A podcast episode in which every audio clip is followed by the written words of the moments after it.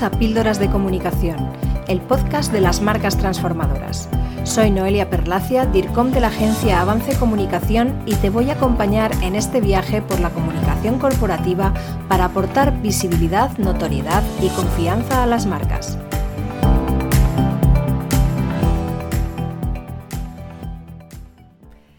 A pesar de que la pandemia de 2020 propició un crecimiento exponencial de los eventos híbridos y online y el desarrollo de tecnologías específicas, los eventos presenciales han regresado con fuerza debido a sus numerosas ventajas.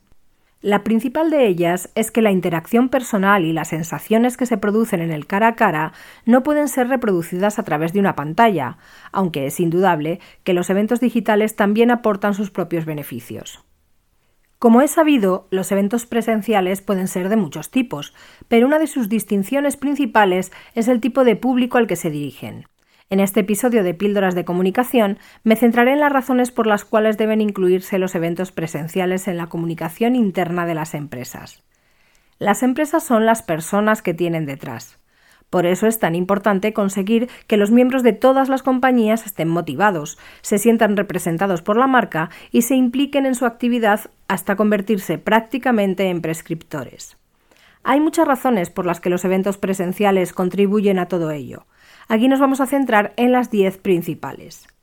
En primer lugar, los eventos presenciales fortalecen la cultura empresarial, al dar la oportunidad de reunir a los empleados y fomentar el sentimiento de comunidad y pertenencia a la empresa, especialmente en los casos de empresas con un alto porcentaje de teletrabajo o con diferentes sedes dispersas geográficamente.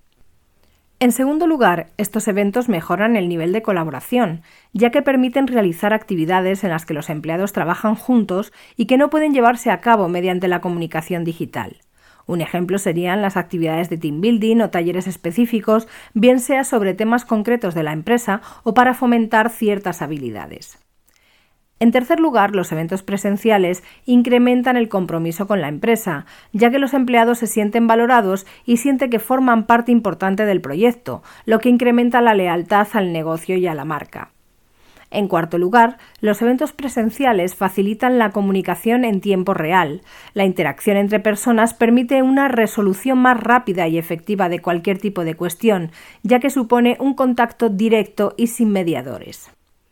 En quinto lugar, los eventos presenciales ayudan a fomentar la creatividad, ya que pueden convertirse en una oportunidad para compartir ideas, poner en común iniciativas y el intercambio de información siempre puede dar lugar a nuevas perspectivas, enfoques y soluciones. En sexto lugar, los eventos presenciales impulsan la formación y el desarrollo, pudiendo adquirir nuevas habilidades, recibir diversas capacitaciones y, sobre todo, compartir conocimientos y experiencias en los propios departamentos o entre departamentos diversos.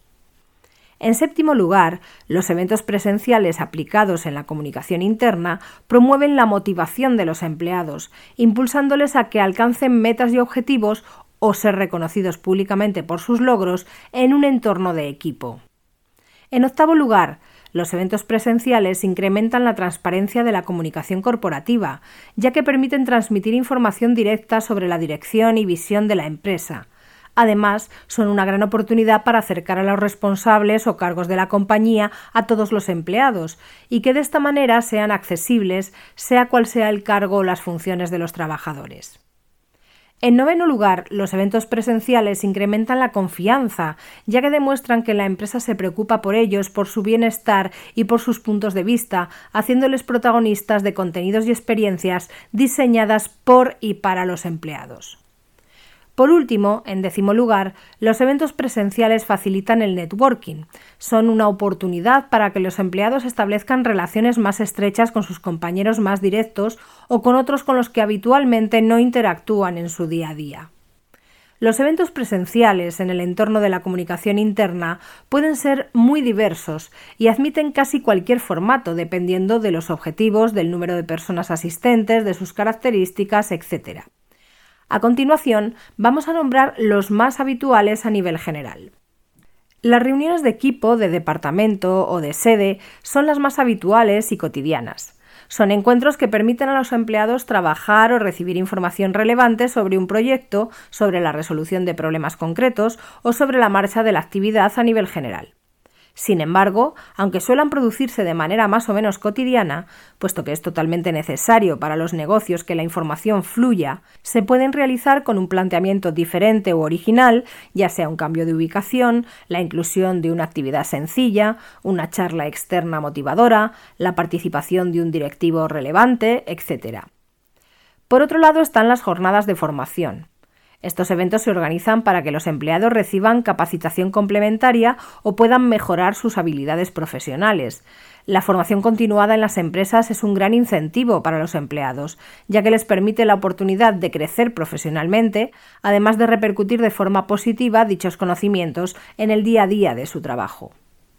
Además están las celebraciones y fiestas. Son eventos totalmente lúdicos que tienen lugar con motivo de fechas señaladas, como aniversarios, fechas navideñas, entregas de premios o reconocimientos, celebración de logros empresariales, etc.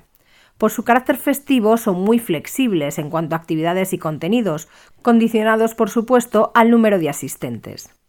En cuarto lugar, y en línea con el punto anterior, están los eventos deportivos y también los eventos de bienestar, como los viajes de incentivos, o también las competiciones deportivas que se organizan para agasajar o premiar a los empleados y contribuir a mejorar su estado físico y mental. También merece una mención especial los talleres y sesiones de trabajo, que son eventos que se llevan a cabo para que los empleados trabajen juntos en el desarrollo de nuevos proyectos, ideas o soluciones, en un ambiente diferente al entorno de trabajo habitual y que pueden contar o no con la participación de consultores externos o de expertos que aporten su visión y conocimiento para impulsar los resultados y conseguir los objetivos.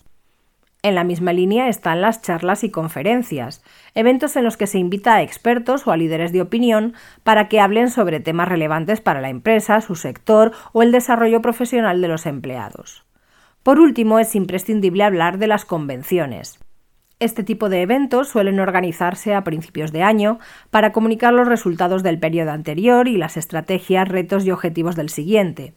Son eventos muy completos porque pueden combinar el atractivo de un viaje y una estancia en un lugar diferente a la sede oficial de la compañía, con sesiones informativas y presentaciones, charlas, talleres, actividades lúdicas y culturales, etc. Espero que este episodio de Píldoras de Comunicación te haya resultado muy interesante y que te haya inspirado para introducir los eventos presenciales como una acción principal dentro de tu plan de comunicación interna. Te espero en el próximo. Hasta aquí nuestro episodio de Píldoras de Comunicación. Si te ha gustado, compártelo y no dejes de escuchar el próximo.